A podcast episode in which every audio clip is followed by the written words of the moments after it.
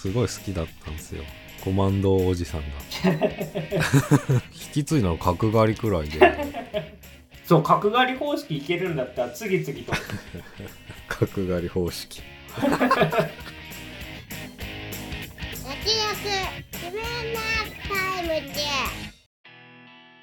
どうも慎太郎です。どうも曽我ですこの番組は映像業界で働く編集マンとアニメ業界に携わる構成作家が映画について話すラジオでございます。はい、えーこの前ですね。はい。駐輪場が駅にあって止めるんすけど止めたんすけどはい。あのマジで漫画みたいな感じになっちゃって。あのおおドミノ倒しが。あはははまああのもうギチギチなんでまあちょっとまあ傾いたぐらい、でも56台いったかな。えー、いやマジ漫画かと思って。はい。まあしかも急いでるから急いでて多分うわと思って。まあでも直すしかないじゃないですか。でそうですね。まあ、まあ直してたらえっとそこにさっそうと女性の方が現れて 一緒に手伝ってくれてね。まああの自転車もギチギチが引っかかってね。全然立たないんだけど。まあその人はまあ、まあでもその手伝う姿勢は見せてくれて「えーいいですよすいません」っつって。まあでも手伝ってくれたらありがとうございますっつってさその場を後にしたんですけどそういう親切な人もいるんだなっていうのをなんか久々に 感じたというかまあそういうもらった親切をね僕はもう自分のものだけにして墓場に持っていこうと思いました。いやいやなんかおお昼のラジオにありそうな心温まるエピソード紹介じゃないですか。まあうん、まあそうなんだけどまあ今のオチはやばくてね まあそのうんまあそんなわけないじゃないですか。なんサイコパスじゃないですかそんな。親切を自分だけのものに。いやちょっと心の中の宝箱にしまっといてくださいいつまでも。まあそうなんだけどね。でもねなん何が何この話の問題点というのはね親切っていうのはねゼロサムゲームじゃないわけじゃないですか。おお まあ多分めっちゃ普通のこと言うと思うんだけど、うん、だから本当はまあだから他の人にもそういうことがあったら助けてあげたいなって思ったわけですよ本うん当はね。まあだからまあそういう連鎖が 生まれていけばいいなって思ったんですけど。はいはいはい。でこれを話そうとした時に話そうだかなと思った時になんかもう一人のヤバいを僕は出てきて さっきのオチになったわけです。なんでちょっとサイコパス風味にまぶしちゃったんですか？いやまあ補足を入れてまあそういうヤバい夫婦話にしようと思って。だいぶヤバいよね。受けた親切を自分のものだけにするって。いやわかんない。その助けてくれた女性がねあのガッキーとかだったら俺も自分の心の中にしまっといたかもしれない。ラッキーか。水好きすぎるからな。みんな好きでしょ。えいやいやそういうの通常の通常じゃないレベルです まあね尋常じゃない好きさってことですね。あの駐輪場ってうん。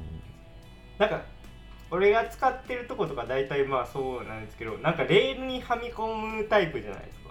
あああああ割あ、うん。と、そういうのじゃなくて本当にもう地面に。いやいやもうね空がやってるとこでまあちょっと臨時みたいになってんのかな。ああなるほど。もう駅前が開発が開発っていうんしてて臨時みたな。ないるほど。まあだからそういうのを防ぐためにまあ確かにレールになってるっていうのはあるかもしれない、うん、そうですねでもちょっとわかりますよ。あのー、なんていうんですか。車輪のスポークの部分とうん。あとなんかそのハンドルの部分が絡み合ったりしてね。あまあまあ そうだね。一時倒れるとね。そうだよそう。そうだからなかなかね戻すんってむっちゃ大変なんですよね。あれ地味うんうんにうん。そうだよね。だからね通勤の時とかになるとマジで時間食うなと思います今の話聞いてて。うんうんうんいやだからそこにさっそうと現れたよ。ねうんまあでもいさ電車とかでもさ小競り合いがたまにサラリーマン同士でも起きてるわけじゃないですか。通勤ってまあ大変なんだけどさ、うん。まあ、まあそういうのをさたくさん見てたから、まあ、まあ逆もあるんだなっていうことにハッとさせられたっていうかね、うん。そうですまあだから人にしていかないとなというのは思いましたけどねでもうん。確かに駅駅は結構殺伐と、うん電車はねね電車周りはね。うん。まあ微妙に飛んで埼玉にねつながるかもしれないですね。おお そこに接続。そこら辺するする。ってことね。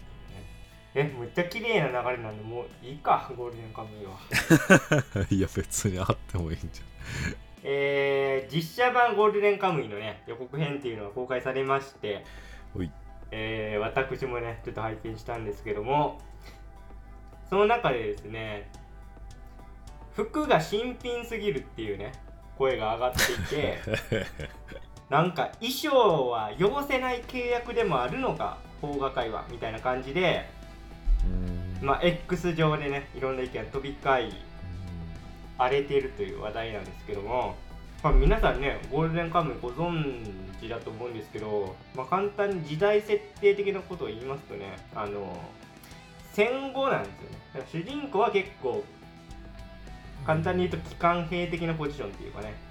うん。第二次世界大戦？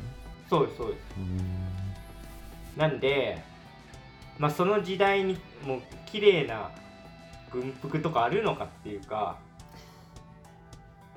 まあ、主人公基本軍服着てるんですけど、まあ、それが普段着みたいな感じになってるんで、まあ、原作とかアニメとか見たら分かるんですけど結構まあ汚れてると。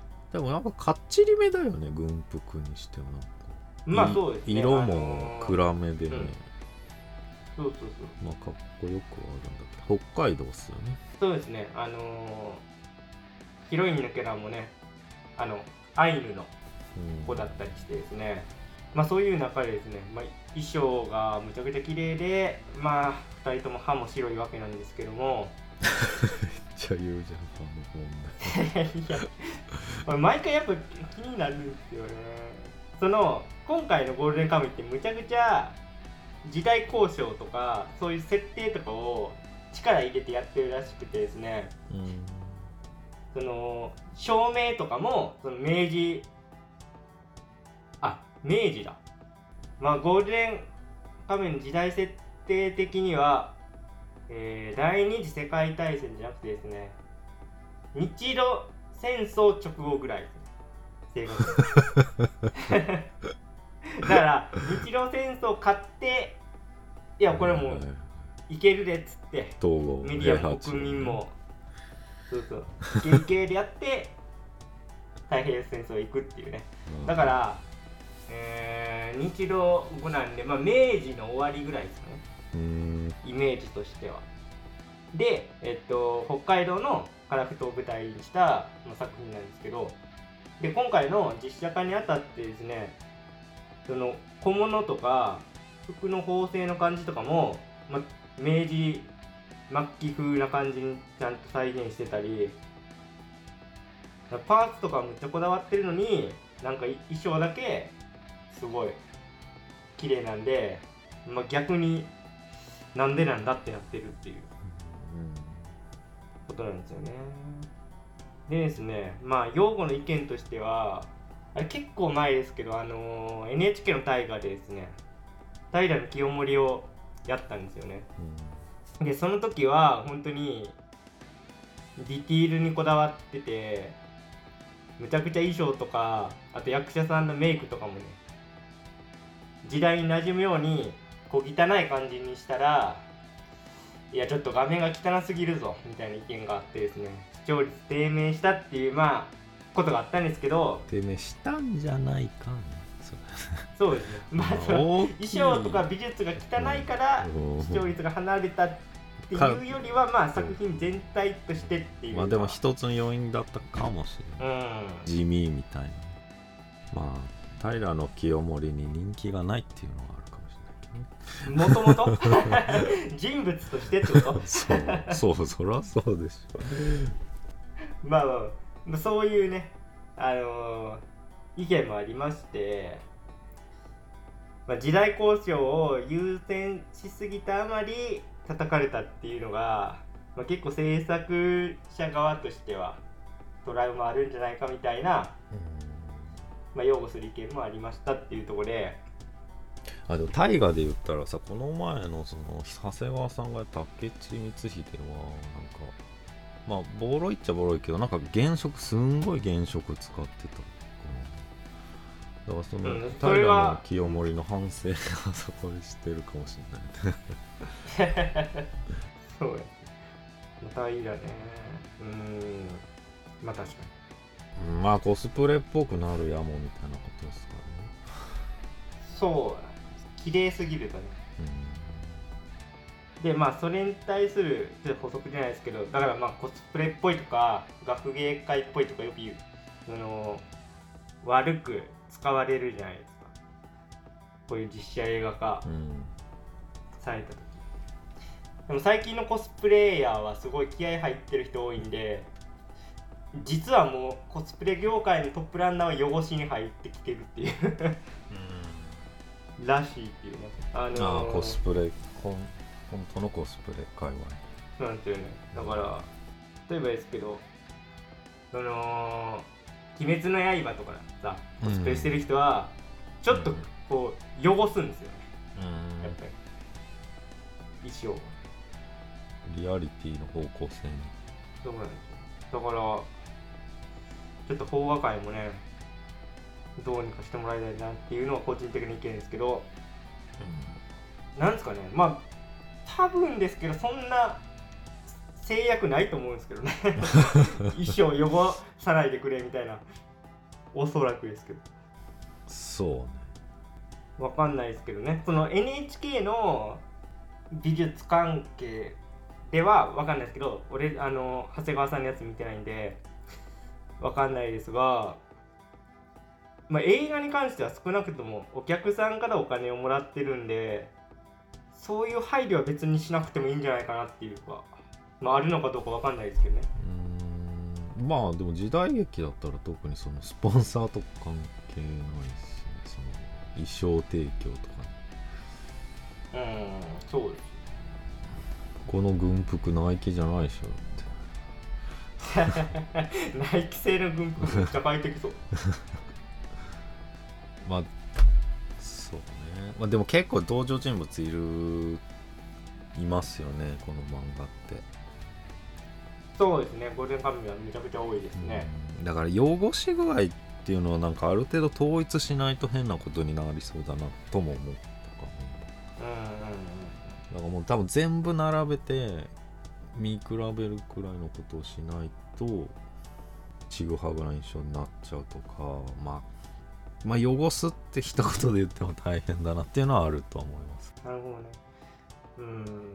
でもそういう仕事こそ美術さんのね腕の見せ所な気もしますけどね。まあうん。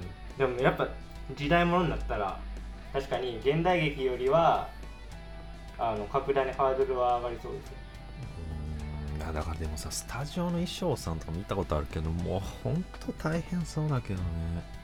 そうですね。プラスチックのケースさ何段何個も何個もさ。うん。だ演者多い時だったからあーなんだっけなモノマネ番組か。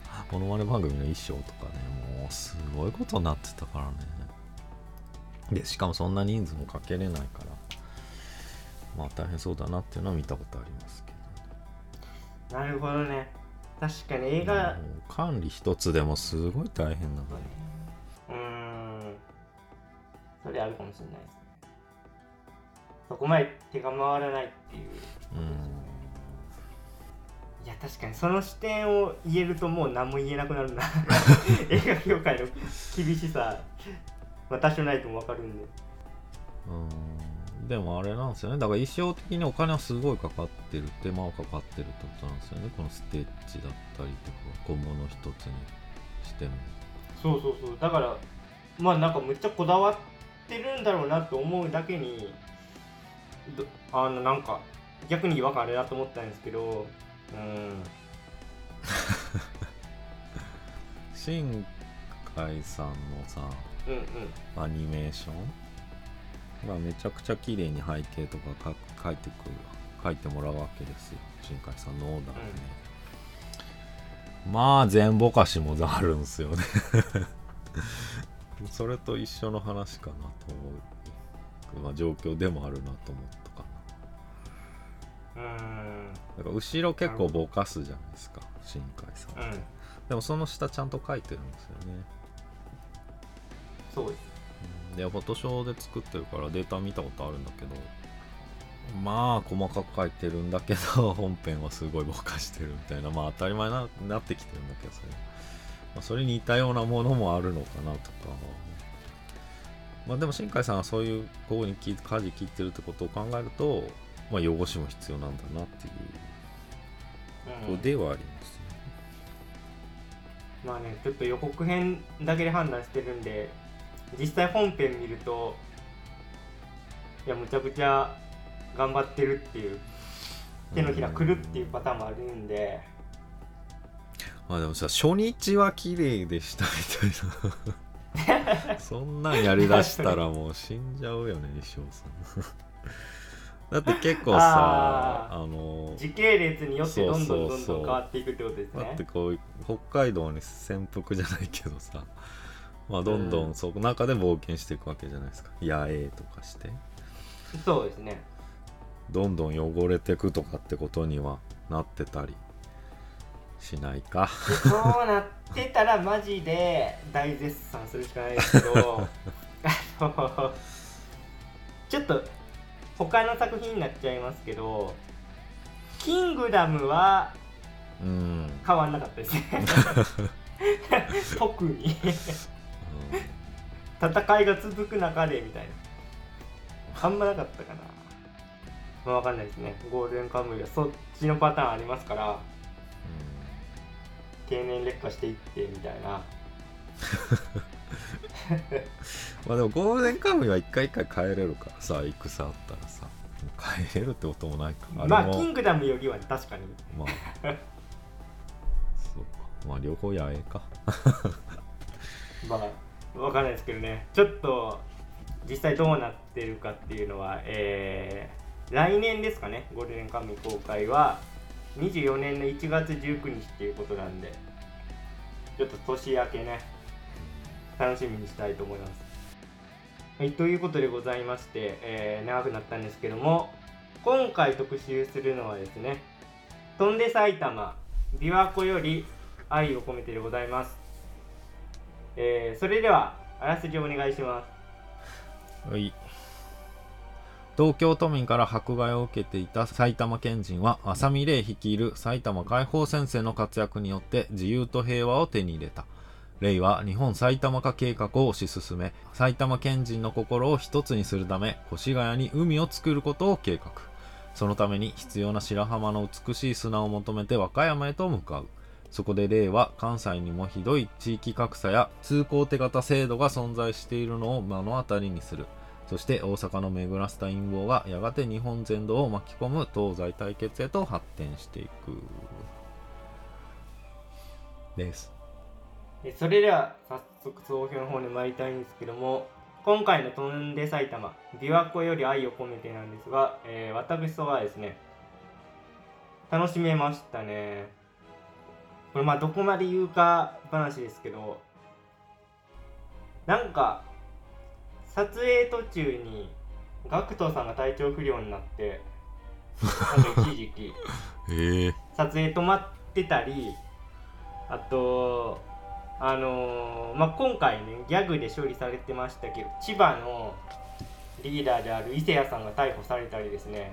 まあいろいろう紆余曲折あってですね結構難産な作品だったんですけどで正直予告編見た時に1が結構良かっただけに2結構微妙なんじゃないかと個人的に思っちゃってですね。いや飛んで埼玉埼玉でやってるから良かったんであってそれ琵琶湖で行って関西で行ってどうなんだっていう懐疑的な目で見てたんですけど、まあ、実際ですね本編見たや感想としてはでもよくやったなっていうかうんまあね完全オリジナルまあ1もほぼオリジナルみたいなもんですけど原作からまあ設定とアイディアだけ借りてやってるっていうとこもあったんですけどいやうまくね料理したなっていうのがありますね。なんかやっぱ滋賀っていうチョイスが絶妙っていうか言い方むずいですけどねポジポジション。その関西の中での滋賀のポジションっていうかなのをやっぱうまくネタに昇華してるなっていうのは思いましたね。あとはえっとまあ1にもあったんですけどその途中で挟まってくる小ネタローカルあるあるとかあと芸能人のね、うん。あのご当地の出身の芸能人に対するいじりとかもあるんですけど今回2でむちゃくちゃ個人的に良かったなと思うのはなんか映画のパロディがやたら多くてですね。そのなんか主人公のレイとえっ、と今回からね出てきた新キャラであのー、アンさんかな。アンさんが演じてたちょっと待ってください名前が。アンさんが演じてたですねカイかなっていうまあ新キャラ出てくるんですけどレイとカイの関係性っていうのがむちゃくちゃスター・ウォーズ風にこう進行していくんですよで音楽の感じとかカット割りの感じとかあと太陽の撮り方とかも完全にスター・ウォーズ意識しててなんかねそういう映画ネタが今回とにかく良かった。途中もう明らかにチャーリーとチョコレート工場のシーンがあるんですよね。その大阪の地下で粉もん工場があってみたいな。うんでそこへの見せ方とかも完全にチャーリーとチョコレート工場でまあ図らずもねあの公開流むっちゃ近いなっていうチャーリーとチョコレート工場の新作と、まあ、これは完全に偶然だと思うんですけど。あれは勝負シーンの一つだ まあそこいやそうですよね。しっかりなんかやってむちゃくちゃちゃんと CG で再現してるんですよね。うん。そういうねなんかバカらしいところに予算とやっぱ労力をかけてやってるっていうところはすごい好感触で多分1が結構ヒットしたから制作費増えたと思うんですよね。だから2は結構 CG とかを対応してるんですけどいや一番金注いでるとこそこっていうさ チャーリーとチョコレート工場のところだけややたら金かかってんだっていう、まあ、のがあってですねむちゃくちゃ信頼できるなっていうか やりたかったんだろうなっていうのが分かってもう個人的にはすごい好印象でしたね。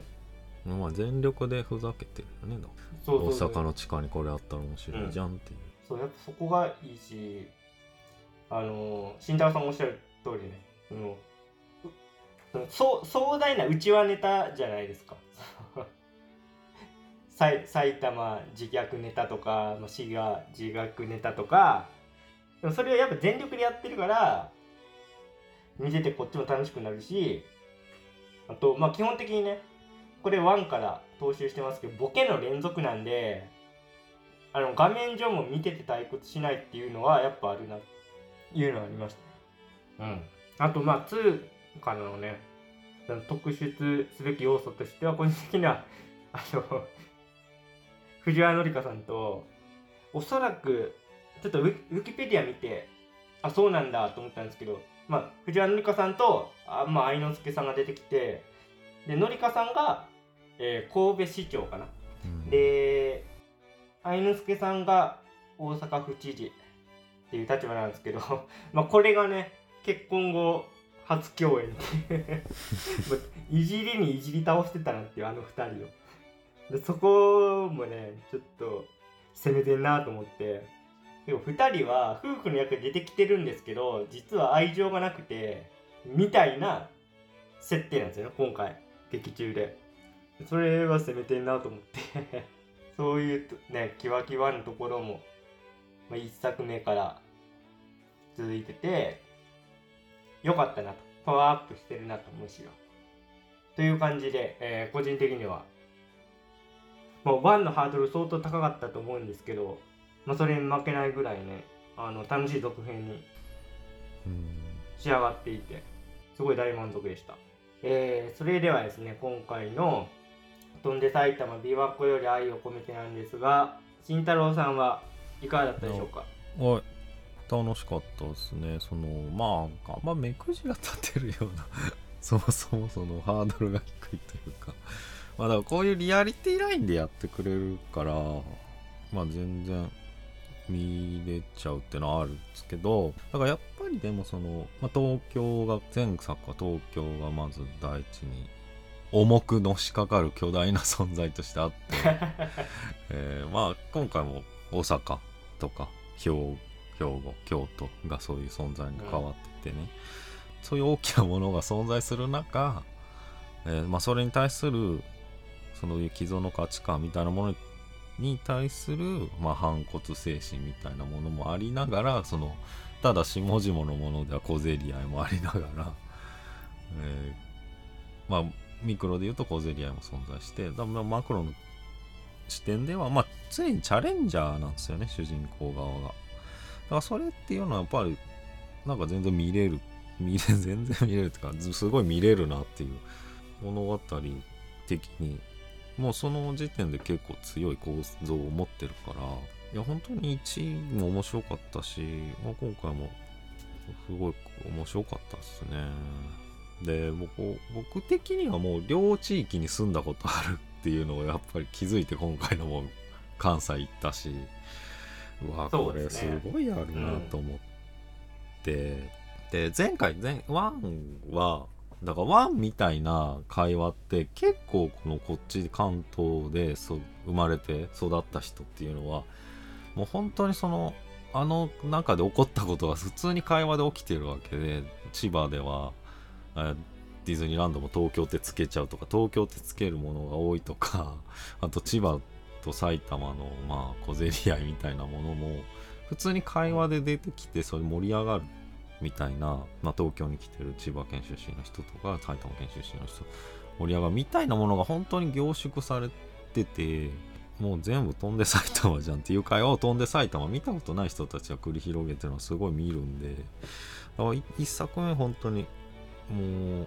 切り取りがうまいっていうかまああるあるが素晴らしくてでまあ今回もそれをが適用されてたなっていうところで面白かったっすね。なんでまあ僕は奈良の小学生だったんですけどもう奈良の扱いがひどくて あの和歌山からあの滋賀行くまでにもあの映る奈良の映像。いやその鹿その鹿じゃないからっていうかさもう海外の壮大な映像が流れてもう爆笑するしかないですけど。とかあの芦屋がなんか地中海のなんかすごいなんか丘の上の丘の上のっていうか海があってすごい豪邸が芦屋みたいなとかあと甲子園が殺すコロシアムになってて。あのね差し込まれる映像ギャグがもうほぼ全て笑えたんで、まあ、本当面白かったんですけどそのあ特に甲子園なんていうのはまあちょっとあの資料映像みたいなのを挟み込むとまた意味が違うんだけど今回多分 CG で作ってて自前のやつだと思うんだけどまあでも甲子園ってそういう構造じゃないですか簡単に言っちゃうとあのまあそうですね確かにその高校同士の必死になってたる対戦を、まあ、大人たちが見るっていう構造じゃないですか。うんううんそれを殺し合もですよね。殺し合いをさせてた闘技場。いやだからそういう拡大解釈みたいなことが、まあ、前編にもわたってうん結構精度の高い捉え方をしててそれがちゃんとギャグになってるっていうところがもう、まあ、今回もすごくセンスあるなっていうと思うところは多かったですね。まあ小ネタいっぱいあるからまあそれは後で言う。まあほんと全部拾いきれないくらいあって。それは大変なんですけど。あともう分かんなくなるのがこれ見ててあの男だ女だがまず分かんないっすよね。どういうことなのっていうかさ。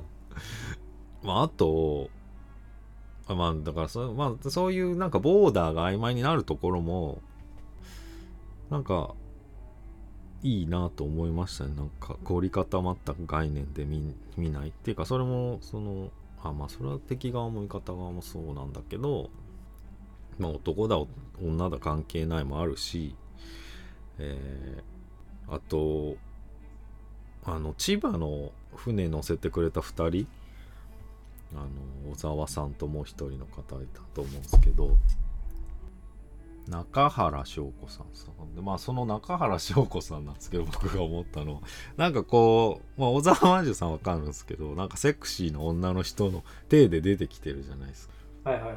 中原翔子さんも年齢的にそういう感じじゃないなと思ってだから老いも若きも関係ないんだなっていうそこのボーダーすらなんかうやむやになっててだからだからいいなと思いましたねなるほどね。小沢さんと明らかにそこはさあのペアで出てきてるわけだから同じ属性である必要があるわけじゃないですかバランス的には。うん。全然違うよと思ったんですけど。まあでもそそのそこのボーダーすらあの曖昧になっててなんか良かったっすね。っていうのがそのっていうのはありつつ県境にはすごくこだわってるっていうところがねなんか面白くなってきましたね。まああと演技っすね。まあメインどころみんな上手ですよね。コント風が。いやそうですね、うん。ガクトの関西弁ともあだから関西弁だガクと二階堂ふみさん？関西弁めちゃめちゃ面白くて。まあデフォルメはされてんだけどでもイントネーション全然変なとこもなくてちゃんと本腰入れてやってたなって思いましたね。あと意外と増若翼さんの関西弁がめちゃめちゃ良かった。そうですね。俺うーん俺もあんまり違和感なかったですけどえっとあのえっとですね俳優さんの名前出てこない。顔濃い人？あそう加藤さんだけ若干違和感ありましうんそうね。確かにいいとは思た。いやでもほんとそれぐらいで全然全体的にはむちゃくちゃ自然だなと思って、いやだからこそだから二階堂ふみガクトめちゃめちゃうまくて。おすちゃんげえと思って。とそれをギャグとしても成立してるしね、うんそうそうそう。まあちょっと味付けしててね、うん、でもそれがめちゃめちゃハマっててすごい笑えたんですよね、うん、だからそれがあその二人が関西弁喋るっていうのもなんか大阪化計画っていうそのシナリオ上うんうんうん。の、えープロトとつながって全然意味があるし、まあ、そういうとこもちょなんかうまくいってるなと思いましたね。であとアンさんなんか演技うまいっすね。そいやのうまいね今更なんなんすけどなんかすごい入ってましたよね。なんか閉まってたよね。ねだけど映画がうん閉まってたよね。アンさんがいることで。いやなんかあんな断層がハマると思ああでもそれもあるね。あとスタイルがめちゃめちゃいいね。うん。わかる。うん。なんかそういうのもありつあったんでなんかすごく映画が引き締まった感じがしましたね。で思った、まあ、一つ思ったのはただその予告にあの字幕で壮大な茶番劇って入れちゃうじゃないですか、はい。まあ、ちょっとそこまで自虐っていうか下げるすぎ 下げることはないのかなと思ってもちろん茶番なんですけど制作者側はそれあんま言わなくないっていうかさ。まあね。そのいやだからもちろん本人たちも真剣にやってると思うんですよ。うん。だからこそ、ん。別に本あの制作サイドが茶番劇って言う必要はないと思うんですよねまあだからそれによってハードルが下がって結果得するとか、まあそういう考えはあるかもしんないんですけど、うん。うん、だ作ってる子側があんま茶番劇とは言わないかなと思ってそこはちょっと嫌でしたね。まあでも宣伝の人としてはちょっとハードル下げてみたいな。うんいやだからこれもしかしたら制作サイドはあれと思っあの作ってる監督とかまあはまあ。あれって思ったかもしれないよね、うん。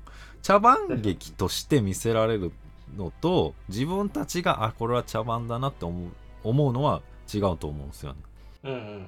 あそこのねちょっと まあ細かいけど言葉の使い方の PBC ものがもうちょっとなんかワードあったんじゃないかなと思いましたけどね。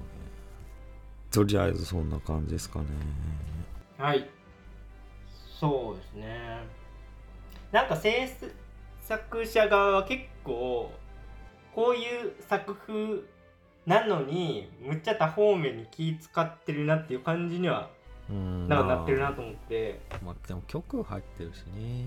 ああそうでしたっけ？フジテレビかどっか入ってましたね。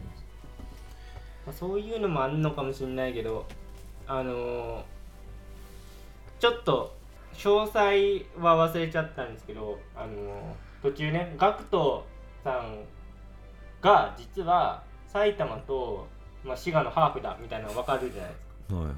でそこでハーフっていう言葉を使ってなかったですねなどういう言い回しだったか忘れましたけど。うんああハイブリッドかな。ああハイブリッドだ。そう、うん。ハイブリッドとか言っててだから結構まあハーフっていう表現はその良くないっていうさ、まあ、昨今のあれがあってまあミックスって言いましょうねとかまあいいろんなこうリベラル界は理解してるんですけど多分なんかそういうのが念頭にあって、うん。ハイブリッドって出してきたのかなと思ってそのハイブリッドってちょっとまあ言い方として面白いし意味合いとしてはさあのハーフだったら半分になっちゃうけどハイブリッドだったらさそういうネガティブな意味合いもないしあうまい言い方だなとかって思ってうん。すごい感心したんですよねまあ、ダブルとかも言うけどまあダブルって言われてもあんま意味わかんないし、滋賀埼玉と滋賀のダブルだって。もうちょっと意味わかんないです。そうそうそう。だからそういうなんか言い言い回しとかにも多分気使ってるんだろうなとか思ったし結構むちゃくちゃねふざけてる作品に見えて作品全体通して浮かび上がってくるメッセージ性は結構ねあのうん。むちゃくちゃいい話だったりするじゃないですか。その、先輩のさその駐輪場でのエピソード的なさこうん。うなんていうか利利他の気持ちっていうかさうん。うん滋賀を犠牲にして団結させるみたいなさうん。今回の話で言う。そういうところとか まあ犠牲になり方が琵琶湖で沈没するっていうバカらしさがいいんですけど。でそういうところとかもやっぱ結構志はやっぱ高い作品だなってあの1見た時も思いましたけど、うん。作り手側のメッセージとしては結構熱いものがあるなぁなんて思いましうん。いやじゃあ茶番だと思って作ってないですよね。たうん。絶対。そう思いますね。うん。まあね結構その、まあ、関西で生活してた人だったらよく聞いてたと思うんですけど結構ね滋賀の人が「いや琵琶湖の水止めるぞ」とかまあ言うんですよね。割と。だからその琵琶湖の水止めた結果沈没するっていうさ。むちゃくちゃアホなんですけど。それがちゃんと物語の中であの意味を持ってね聞いてくるところとかもすごい関西への理解度高いなっていう。ちょっとインタビュー監督かな？監督のインタビュー見たんですけど最初なんか滋賀じゃなくてなんか奈良でやろうみたいなプランもあったらしいんですでも考えたらでも奈良は平城京あるしむちゃくちゃ観光地だし。いや奈良はねいけてるやん、上級者向けなんですよ。そのうん。だから京都行きまく行きまくったっていうか京都はもうミーハー向けみたいなはいはいはいはい。とこがあってもう観光地化されてるわけですよ、まあ、人も多いし、うん。ら奈良はそうじゃないっていうあのね中川家の礼二さんもよく言うんですけど観光地化されてない。うん。でちゃんとていうか京都以上に古いお寺だったり、まあものがあるっていうのはやっぱうんああの上級者向けの その実写仏閣みたいなものはすごいねあるんですよね。で僕はね社会見学でよくね生かされたんです石舞台とか古墳とかねよく生かされたんですけど、まあなんちゃ面白くなかったんですよね子供にとっては。とにかくだって地味じゃないですか動機が出没した後の、うん。つかみたいな。っていうのはね。そうそうそのまあだからそういうものから離れてっていうか大人になったらなんかそういうものってありがたかったんだなって逆にうん。思えたんですけ確ど、うんだから、うん、そうならその不思議に、まあ、地味なんだけど不思議とねいろいろあるはあるんですよね。そうなんですよね。だからまあまあ我々結構大学時代とか関西過ごしてるんであれですけどまあ関まあ監督曰くです関東の人からするといや奈良って結構いいいじゃん。っうんて思ったらしいです。うん。でそこでなんか関西の中でしこうなら、えー埼玉的なとこどこかなってまあいろいろ考えた結果まあ滋賀に落ち着いたっていう経緯があるらしい。結構奈良はディスりづらかったです監督的には。いやもう結構あるし奈良時代もあるし。まあ下半分山っすけどね。みたいなまあそりゃそうなんですけど。本当にでねあとね滋賀は本当行かないね。特に大阪の人とかはね。行かないですよねそんなその水がつながっててもさ川登るわけじゃないじゃん。滋賀の人もあんま会わないっすね大阪では。うーんどうですかね。まあ確かに。奈良は近鉄大阪線とかあるからあの、まあ、大学でも奈良から来る子とかって結構いるんですけど、まあ、あと兵庫、まあもちろん兵庫もあるしうん。まあ、京都はちょっと遠いかな。うんまあだから地理的に言うと大阪教育大学のとことかもうほぼ奈良ですもんねあそこ。うん。まあその大阪もちゃんと隣だからうんまあ位置的には確かに埼玉っぽいかもしれないけど、いや、うんうんうん。ほんと滋賀は行かない。いや俺もなんかなんかでなんか中学か小学校の遠足かなんかで一回琵琶湖行ったっきりかもえー、結構遠出じゃない？それ多分ねその京都行った流れかなんかで。また一つ自虐ネタが。だって直で行かないよね。そら。行かない行かない。琵琶湖ね。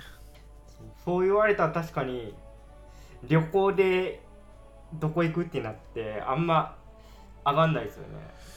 うんまあ琵琶湖でねなんか船とか乗れるけどね。ミシミシガンってね有名だったんだけど。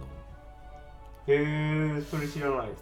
なるほど。あとなんか歌 歌ってたけどうん。俺は滋賀県の歌だったら琵琶湖ワンワン王国かなと思ったんだよね。それはもう CM で有名じそうそう関西の人はみんな知ってると思うんだけど。ね耳なじみあると思いますけどまあ、美容滋滋賀県あんまネタないからそれも入れてほしかったなっていう のは思いましたね。すごい、まあ、小ネタなんですけどあのそのさ関西の下々のもので団結しようっていう流れの中でさお前らがしっかりしないから三重は東海地方に行ったんだぞとか言っててそれ地味におもろかったです。三重もね近畿だったら入ってて関西には入ってないとかねなんか変な立ち位置なんだよ。いやそうですよね。確かに。うん。まあだからそういうとこも切り離さずにね、結構そうやってん。軽く言及するみたいなところがね結構いっぱいあったよね。まあちゃんとね全方位に目配せをしてるんだろうなっていう。あだからさ俺その冒頭もう武蔵野線って出た時点でもう笑っちゃったんだけど。もうねいいよね。あこれから作るんだと思ったし。そのそれでもうバチもめしてるわけですよね。みんな東京向かって進んでってさ横の連帯を考えてないっていうそうねそう。で西武線西武新宿線とかかなあのあれだよねなりますとかもうそんなの東京じゃねえよとか言ってさ。なんかそこら辺のその東京いじりもしててさ、そうね。東武東上線ですね、うん。あのそうそう東武東上線とか、まあ、西武とか東京通ってんだっていうさ話があったじゃん。うん。いやそれは東京じゃないって言われてたしさまあまあなんかワンのテイストを思い出しましたよね。そう。下赤塚とかね、うん。あの 板橋のとこね、うん。埼玉よりなりますとか。うんうんうん。だからそのまあだからどこどのレベルに至ってもそういう小競り合いは存在するっていうのも本当にキリがないんだなっていうのはやっぱ映画全編で言う。まあ前半特に前半言ってますよね。うん。東京にしたって23区とそうじゃない。とことかさ区によってイメージが全然違うわけでね。なりますね。うん。あだからちなみにだから前回はそういう要素が濃かったんだけどその 結構埼玉県民はオーバーキル気味だったよねワンはね。あの主人公サイドがあの埼玉だからまあ最後はいい感じに終わるけどまあ多分取り返せないくらいのダメージはあったと思ったな俺は で意外と千葉県民は得して終わるみたいなとこありましたね。味方側だったし結局。はいはいでもやっぱそのなんていうかディスりっぷりが逆にいいみたいな感じでもう埼玉では大ヒットですからね。うん。あでもねあの知り合いの埼玉県民の人のなんかお母さんとか結構気分害して終わったみたいなの。マジ？で俺は2人くらい知ってるそれ。だって一旦見に行くじゃないですかそれは。その後どうなったかは分かんないからはい。いやでもなんか確か埼玉県公認かなんかですよね。うんもちろんしてるよ。で結構がっぷり行政ともやってたと思うんですけどまあ実際住んでる人にとっては複雑なところもあるのかな。うん まあ、ぜまあそう考えたらやっぱ前回の方がまあ切れ口はまあエグかったかもしれない。うん。かなり。どこでしたっけね。なんかねムービックス川口かどっかがもうなんか聖地みたいになってて、あの1日もう10回とからしいですよ。上映が。逆にその対策対策が全然公開されてないらしいですけど。川口あるよ川口とかな？まあね。うん。埼玉は湧いてると思ってたんですけど。なんかねちょっと埼玉じゃないんですけど今回あの例に漏れずですね多摩センターのイオンシネマで見たらその映画のさ宣伝のの上りっていうかなんかあるじゃないですか、うんた巨大タペストリーみたいな。うんうん。えーあれがね結構ね多摩センターバージョンになってたんですよ。ええ いつまでニュータウンでいるつもりだみたいなこと書かれああててなるほどね。だそういうとこ芸が細かいなと思って多分劇場ごとに変えてるんだろうなと思って、そういうとこうまいですよね。多分埼玉県の劇場だったらもっとなんかねいろんな盛り上がるような仕組みとかやってそうですけど。普通に東京の多摩地域でも変えてるぐらいなんで。そういうとこね細かいですけどすごいファンサービス。うん。素晴らしいなと。まあ曲とかついてるとねそういう宣伝力入りますよね。うーん。あーそうですね。そういう意味ではやっぱ制作にテレビ局がいるなんか強みうん。が出てるんですかね、そんな大規模な今逆に珍しいじゃないですか。そうですね。近年は上りがそれぞれ違う、上りが存在する時点ですごいのに。うん。確かに。うん。まあだからそういう意味でまあだから前回のそれも まあ多分何回も見てるたら乗り越えられると思うんですけど埼玉県民の人は。だから今回は逆にもっとエンタメとして楽しめる。そうですね。感じじゃないですかね、うん。あとまあこっからちょっと個人的にツボだった小ネタ紹介になっちゃうんですけどあのまあ今回全日本全日本じゃないか。全世界か。全世界大阪化うん。大阪化計画がまあ、進行していくんですけど粉もんから始まりまあいろんな面文化の面でもこう韓流を押し出していくみたいな流れになってですね。韓国の方の韓流じゃなくて、まあ、大阪の韓うんうん。で流れで韓流でやっててそこがねちょっとね むっちゃおもろいっていうかなんなんでしょうねあのー愛之助さんの過剰な感じが良かったんかな。ななんかね結構つツボだったんですよね。うん。大阪のパート全体的に。なんかさえー、愛之助さんがいてでお母さんもも桃子さんだったじゃないですか、うんうんうんだあのキャスティングとかもなんか絶妙だなっていう。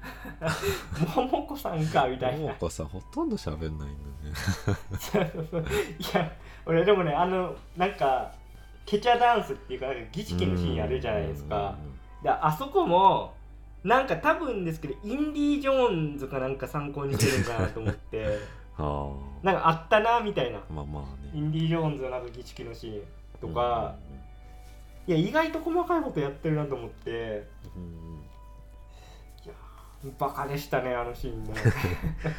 まあ大阪で、まあ、本願寺的なイメージもねちょっとあるかなと思ったけど。あーなるほど。はいはいはい。そういうのがモチーフかもしれないです。まあでも裸だしね、うん、まあ異国感もあるしね。そうそうあそこだけねなんか別の作品始まったぞ感すごかったうんです、うん、うん、だからまあそうやって意味のない方向に飛躍してるっていうかねまあ意味のないっていうとあれだけど、うん、のもまあ面白いよね。うん、あとは芸人さんの使い方ですかね個人的に。すごいなと思ったのは。やっぱうん。粉もん工場のさユリアンとかはもう忘れらんないですよね。ユリアン。さんの使い方としてすごいなっていうか。妖精なのか何なのかみたいな小人なのかまあちょっと。形容しがたいんですけどもうインパクトだけはすごい。うん。まあでで、まあ、出てきてるだけで面白いんだけどさあのちょっとこっちをチラ見するんだよね カメラ目線で。あれでも俺がだ俺はダメだったね。その表情なんやねんっていうかさ。なんかやらされてる子供みたいな感じの雰囲気をずっと漂わせててそそれがツボだったな。でもダンス自体はちゃんと踊ってるっていう、どういう表情で踊ってんのみたいな。いやもうどんな気持ちなんやろうっていう かなり見せてましたよね。まあだからそのしかもさその予告でチャーリーのあの予告流してるからね、あそうなんですね。へえうん、その今回のね若き頃の。ああそういうことね。そうそれ接続されるからね。ウォンウォンカの方ね。うん。うん確かに。いやもうこれね偶然だと思うんですけどすすごくかぶりましたよね公開えーどうかな狙ったのかな？いやどうなんでしょう偶然だと思まあうんですけどね。ずれさすがにまあそう向こうの事情わかんないからな芸人さんが？あ芸人さんね。だからまあだから大阪都構想が終わってみたいな。流れでまあ桃子さんとか出てきて。あでもそこでだから継承というかさうん。まあ意味があるんだよね一応。お母さん死ぬじゃん。うんうんうん。だから都構想はダメになったっていう話だよね。そう。しかもまあだからお母さんが体現してるってことで。結構文脈的に言うと桃子さんは結構うん。リアルで維新と仲いいから いや そこをメタ投げ込んでんのかなと思って。うん。あったしあとあのし滋賀ですね。滋賀がその途中忍者の兄弟が出てきて、妹の方をあの堀田さんかな？堀田さんがやっててでお兄ちゃんの方をクッキーがやってるんですよね。うんうん。クッキーシガっすいやー聞いてたな野生爆弾と思って。ま あ真面目に演技してましたけ いや、本当にふざけてないクッキー久しぶりに見たなっていう。ありますけどね、くーちゃんね。もう良かったのと、どあなんかくしくもその北野武監督の首もあれ甲賀でしたよね。忍者の里はね。あーえー、ソロリ。うんそうそう。なんとか左衛門ね。木村さんがやってた。いっぱい人が死ぬあそこ。はいはいはい。あの殺された太った人タラオ高原坊っていう名前だったんだけどさ白塗りの。うん。あタラオって名字の子いたからねクラスに。えー、そううなんん。だ、こういうのを前回忘れてた。なるほどね。まあそれで言うとまあ木村さん演じてたソロリも一応史実にいる人物だけどうん。なんか忍者じゃなかったぽいですね。うん。とかね。まあ結構ちゃんとなんか史実ベースでやってたんだなっていう。俺、うん。てっきりなんかお最初オリジナルのキャラかなと思ってたんですよ。木村さん。ああぽいよね。演じるソロにね明らかにちょっとトリッキーな感じだけど一応まあねモデルのキャラがいてみたいなところを後々調べたらあったんで、まあ、割とねやっぱ研究されてたんだなっていう。まあちょっと話が脱線しちゃいましたけどあとやっぱね今年やっぱ俺天童よしよしみさんがツボなのかもしれないですね。そんな 俺も逆に全然ツボじゃないわ天童よしみは。嘘俺バッドランズの天童さんも良かったし今回もやっぱね あハマっちゃいましたね最後までねいやーなめたらあかんって言ってほしかったけどね。でちょっとベタすぎか。逆に。わかんない。ジャスラックかいやいやいや 音楽？まあ確かに歌詞。だもんね。CM のね。あとはねあんまセリフなかったですけどダイアン津田さんとか出てましたね。なあ滋賀の。い地味に出てたね。とかまあそういう脇役に芸人さんとか芸能人の人とか。うん。キャスティングしてて俺も結構ねどれもハマり役だなーなんて見てたんですけど。まあやっぱでも一番ハマってたのりかさんですね。のりかさんでしたね。のりかさんもまんもう無理でしょ。のりかさんしかできないでしょあんな。途中なんかこう藤原紀香として、そう。あの次元が歪んでいくんですよね。どういうことってそこいうかなり歪んだよね。いやあそこもさあれでものりかさんって一応兵庫出身ではあるんじゃなかったでしたっけ？違うんでしたっけ？えーいやだから本当は違うんってことなんじゃない？やっぱあれは。いややっぱ関西人はそういうイメージにやっぱ植え付けられてはいる。俺もそう思ってたから。じゃあなんかうん俺もえ全然いや神戸の人やんとか思ってたけど違うのかな？まあいうーんどうどうなんですかね？い一応なんか西宮うん。えだからそれが詐称なんじゃないかっていうギャグだったよね。まあね。和歌山の何なのかな。親善大使的なやつ？ああなんかそうね。なんかねそうそういじられてましたけど。でもめちゃくちゃおもろいなと思って。うん。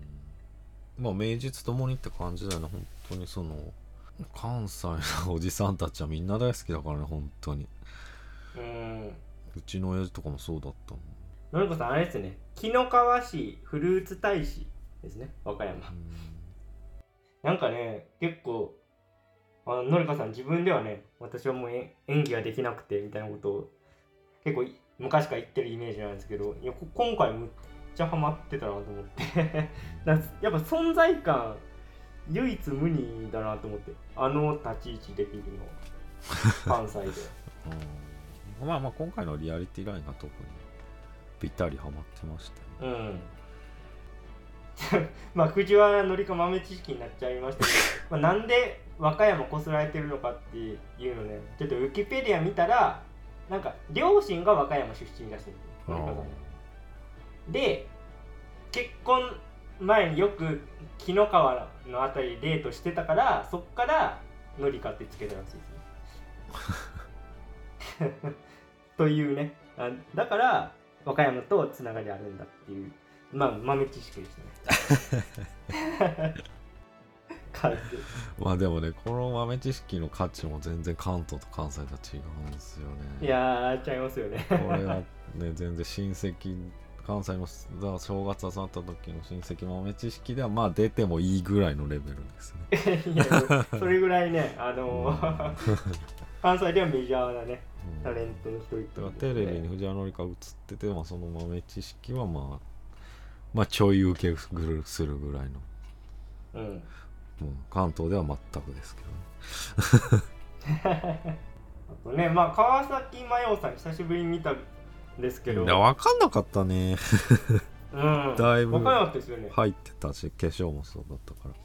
そこのかなり役にうんうん。寄っていってたんで俺も分かんなかったですね最後。エンドクレジット見るまで。うんだからかなり徹してたよね。うん。もうね喋り方も完全になんか 昔の京都の人みたいな。うん。まあちょっともうあれだからいろんなネタが多すぎてなんだけど京都いじりはそんなにすあそんなにはなかったよそうですね。まああのなんつうの翻訳機ぐらいですかね。本手と建前の。まあでも確かに京都ね。京都っていうと京都市イメージしちゃうからまあその話もあったけどね。洛中洛外の話ね。はいはいはいはい。京京都も広いからな。落内落外でのそのか階級意識みたいなね。ちょっとその出してましたけどね。まあだから前回は神奈川が東京にぴったりだったけどね。今回はその3人がっていう構図でしたね、そうでしたね。まあだから神戸もマジでなんか芦屋だけっていう感じでしたね。他はなんか、うううん。まあだから兵庫は広いっすからね。ちなみに僕は兵庫県宝塚市生まれですね。やばいいろんな意味でホットじゃないですか今。それネガネガの方じゃん 宝塚市と宝塚はまあ別っちゃ別だけど一緒っちゃ一緒か。一緒ではないな。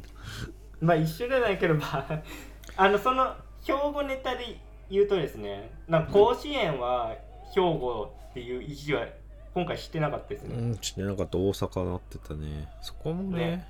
ちょっと関東とかの人だと分かりづらいっていうかね、うん。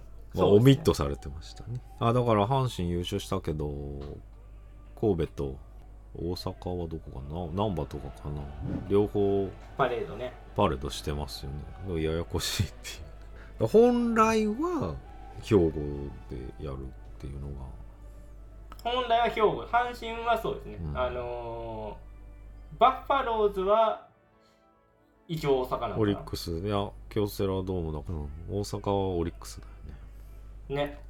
まあとはいえですけど。ね、まあ、あとあのまあ戦だってなって川の水止めて戦だってなった時にえっとまたあの垂れ幕バトルが行われるんだけど、はいはいはい、まああれも一作目のまあ超いいシーンなんだけど有名人。盛り上がるシーンだけど、うん。対決、あそこに滋賀滋賀奈良連合だから奈良もちょいちょいてか奈良のネタが多分多かった気がするんだけどあの滋賀確かにうん。西川そうそうそうさんぐらい。かもぐらいだったね。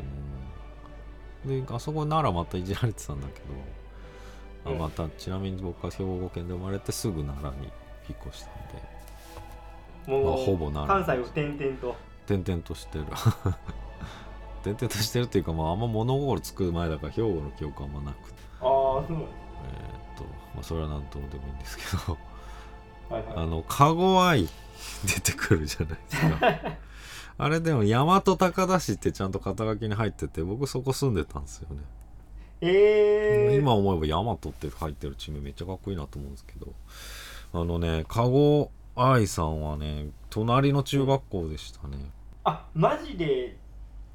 うん。すごいごとご当地。いやもうめっちゃ そう細かいっていうか。まああのねそもっと言うと中学校入る直前に多分モームス買って東京行ったかなんかだったと思うんですよね。そうなんですね。へえうん。あでもまあまあまあでもそれくらいの時期なんですよね。そうですね。確かに13とか14ぐらいですもんねうんうんうん。デビュー。まあそれねネットも発達してないギギリギリくらいの時だからもう人伝いでそういう噂が、なるほど。まああと、まあ、関西芸人がよく使うでそこも言ってた。賢子賢の方がメジャーなんだっけ？賢は聞いたことある、まあまうんありますよ。うん。あの子賢いやなとかね。うん。だそれの反対というかもっと濃い関西弁の方で今回出てたんだけど変更。あそれ聞いたことない。いやそ今回それ取り上げてて取り上げててっていうかなんか濃い関西弁意図的に入れてるなっていうのは何箇所かあってその中のうちに一つに変更あったな。るほど。なあの子変更やなみたいな使い方する、それは気づけなかったですまあ、あと知らんけど連呼し連連発してた。まあなんかまあこれもね細かいんだけど、まあ、知らんけどを行くまでの振りはじゃあもうちょっとなんかさ、まあ、一番いいのは相手の話に親身になって乗ってる風になってたのに最後知らんけどが一番美しい使い方なんだよね、まあだから今回ね振りが少ない時に知らんけどすごい言うなっていうのは何箇所かあった。だから知らんけどの一番美しい使い方と俺がと思ったのが伊勢谷さんとこ。ううん。なんかギャグにもなってなかったよねなんか。黙って。あの何も。そうなそうね。な何があったんだからまあいいなくなっててそれに対してそうそうそう。まあレイが何があったんだっって言すごいしつこく聞くからあれ振りかと思ってお来るぞ来るぞと思ったんだけど何の返しもなくて うわ本当の腫れ物だと思って。何もないんかいと思ったけ まあそれはフジテレビラインなんじゃないどですそうかなんだよ、さすがにいやだからなんかいやそれくらいのいじりいいんじゃないのかな。わかんないけど。うん。まあ伊勢さんね。うん。いやなんか前回良かっただけにもったいないですよね。いやーそうですよね。まあわかんないですけど「飛んで埼玉ね」あのー今作も大ヒットしてるんでまあパート5ぐらいで帰ってこれればねも うなくなるよ行く地域が。前回は伊勢谷さんと GACKT とのラブシーン。うんうん結構攻めてましたけど。今回は愛之助さんとでしたね GACKT とね。粉もん食わせるシーンね。うん。まあサービスシーンでしたね。まあちょっと落ち着いてたかな前回と比べると。そうですね。まあそっちっていうよりはむしろあのアンさん演じるカイトの関係性でちょっと三角関係みたいな。うんやってましたけど、まあ、あれも本当に「スター・ウォーズ・オマージュ」っていうかねあるじゃん。ルークがここの気持ち。ってで実は妹でしたっていそ うれスター・ウォーズ。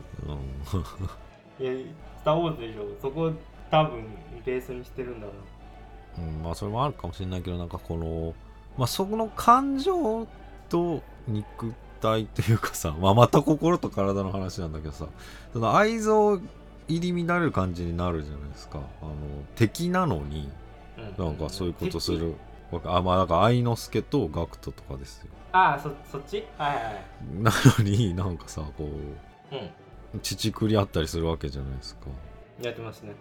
うんまあまあ原作エッセンスだと思うんですけどまあん。そういうのもなんかすごく境界線が曖昧だなと思いましたね。まあ子供ながらにねパタリロの世界観もねななんで全員化粧してるんだとも思ってましたけどね、うん。子供にはまあ到底理解できない世界でしたね、うんそうですね。うん、まあそういうとこ原作やってるなみたいな、うん。まあ単単美の表現としてね。うん。いやまあそう考えるとやっぱ宝塚か いいか。あの漫画文化あの周辺の。うん。まあベルバラ派生かな。と宝塚ってどっちが先ってあるんですか？ええ さすがに宝塚じゃないですか。違うのかな？宝塚じゃないですか。だってちょっとまあそういう話に自然となっちゃいましたけど。うんジャだジャニーズが参考にしたんじゃないですか？宝塚。確か。違いましたっけ？いやジャニーズのファンシステムはそうもちろん宝塚参考にしてます。そうですよね。だからだからジャニーズはそもそもあれなんでジャジャニーさんはもともと大使館の人なんでって考えるとやっぱやっぱ宝塚の方古いんじゃないですか？ベルバーライえ宝塚とそのパタリロとかなんかその似たような作品あるじゃないですか似たようなっていうか、少女漫画でよくあったような。萩尾元先生とかでしはあ、ょはあはあはあ、そうそうそうそうそう。そうそうは宝塚の方が先なのか。どうなんだろう。調べ方むずくない？めっちゃむずいね。ういや これはいやあの NHK の90年代サブカルチャー誌に聞くしかないです。80年代か宝塚ってもう100年以上歴史があるんでな、うん。でそその中でうんいつぐらいからだからそういう短美的な劇やってるかってことですよね知りたい 相当むずいでそすね。れは本書くぐらいの先生に聞くしかないいやーマジでちょっと一冊できるかもしでれない。きるよね。ベルバラみたいなものと宝塚ととマヤ線ガラスの仮面。とかも入ってくる。うんうんうん。もちろん入ってきますね。むずいなそれ。一冊でまとめるの。まあちょっと課題が出たところ。全然関係ないけど NHK の戦後サブカルチャー誌見た？い見てないです。やめっちゃ面白かった。いい。まあ俺も全然気づいてなくてたまたまなんか3つ目かなんか見たんだけど90年代。うん。いやもう最高だったな。ていうかねインタビューで宮台さんとか出てて。はいはいはい。でもなんか宮台さんのなんか研究みたいなのもなんか多分番組のベースにある感じで。そうなんですめっちゃ面白かっうーん。ちょっと宝塚研究むずいですけど。たうん 今ちょっとウィキペディアのまあ歴史見た限りだとやっぱウエストサイドストーリーの影響はだいぶ受けてるっぽいですけどそっから短美路線に行く流れっていうのはちょっと分かんないですね。まあそう考えたらウエストサイドストーリーってすごい作品なんだな。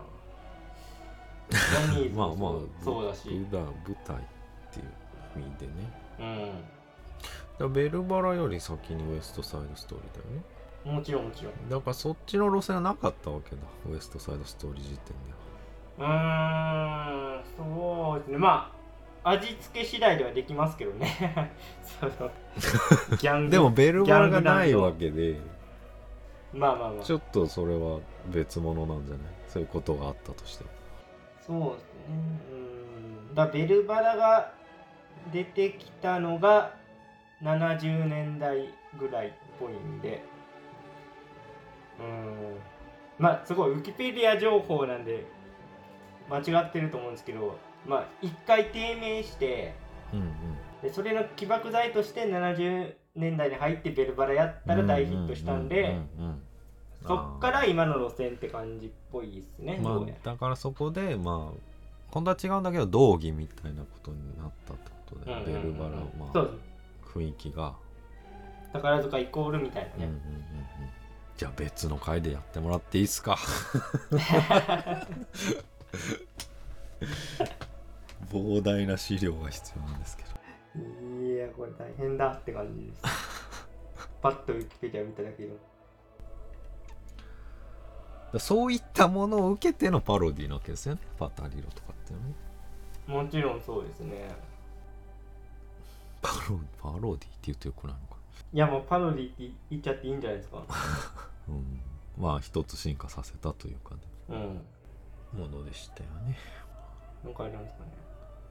まああとちょっと一個触れときたいのはですねエンディングですよね。花輪さんがまあ登場してくるあたりはまあまあああご当地うん。ソングつながりかっていうか、まあそんな感じやったけどそっからミルクボーイの漫才が始まって そこはびっくりしましたね。いつもの感じでやっててな。うん。まあなかなかないっすよね。いやないよね。一初め本て見たらあんな。一本ちゃんと見せた。しかも結構尺取ってちゃんとやってて。ちゃんとね内海君が「いやそれ滋賀やないか」でこうずーっと引っ張っていって、最後「いやおとんが言うには」ちゃんと落としてて。いやなんか何 何見てんだろうっていう。うん何見てんだ楽しいからいいいい楽しいからいいんだけ面ど白かったけど。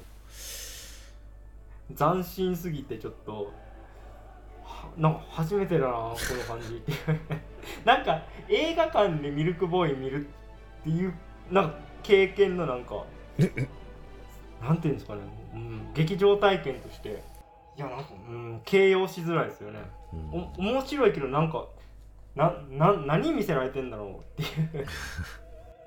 どういう企画会議でああいう構成になったのかねむっちゃ知りたいですけど。うん。まあめちゃめちゃ入れたかったかもともとは本編に入ってたか。え 本編ああマルトじゃなくてね。なるほどね。どうなんだろう。まあそうまあそれもあるかもしれない。ですねどっかそのスポットで入れるつもりだったけどいや結構面白いからもう全部生かしでみたいになったのかな。いや結構その映画館の人もう受けてたから。うーん。いやなんかうん。すごいなと思って。うまいっていうかなんかこんなこんななんかミルクボーイの使い方あるんだっていうか。うーん。いいね俺俺見た時客重かったな。嘘。何を黙って見てんねんと思ったけど。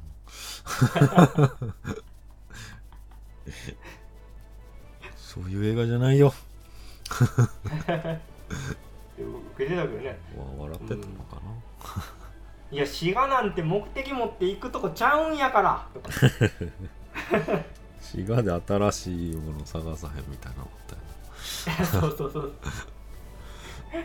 いやまあそんなどっかんどっかんじゃなくてみんなクスクス笑ってて、うん。ああやっぱ受けてんなと思ってましたけどね。まああとあれですかね。二階堂さんがずっとでも関西来なかったっすよね。そうですね。うん。まあ、前回かなりあのメインとなって動いてたから、うまあ、今回ちょっと、うんもっと絡んでほしいなっていうのはちょっとありましたけどね。んそううん確かまあとか埼玉にいつつ関西弁っていうのは、まあ、必要な場面なんでにうんまあしょうがないっちゃしょうがないですけどまあスポットでかなりスポットで実力を実力をというかスポットでね演技していかなきゃいけないんで結構難しい役割だったと思うんですけどそうまあ関西弁面白かったですね。なんかタワーがねあるないの話もまあ最後タワー迎撃ミサイルとして機能してっていうお家なんだけど、まあ一応めっちゃ頭の方でねタワーいじりされててね、してましたね。うん、まあしっかり伏線は張ってたっていう。いやでも餃子タワーっていう存在初めて知りましたね あの田んぼハートを見下ろすためだけの。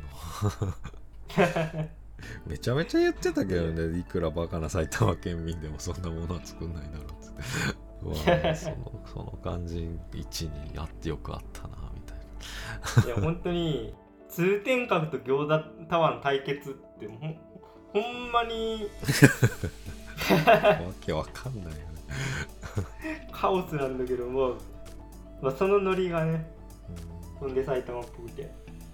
いいですよね。うん。まだ船内でそのタワーあるないいじりがね千葉県民との間であるんだけどまあなんかまだこの小競り合いやってんのか感があって。まだこんな感じなんだって思ったけどまあ不利でしたね。まあでもめちゃめちゃ自然だったな。そうですね。うん。まあこれにせやゆうすけ言ってたのはちょっとうるさすぎるっていうのはあるかもしれない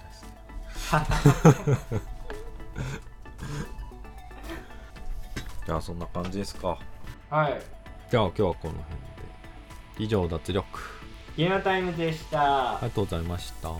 ありがとうございました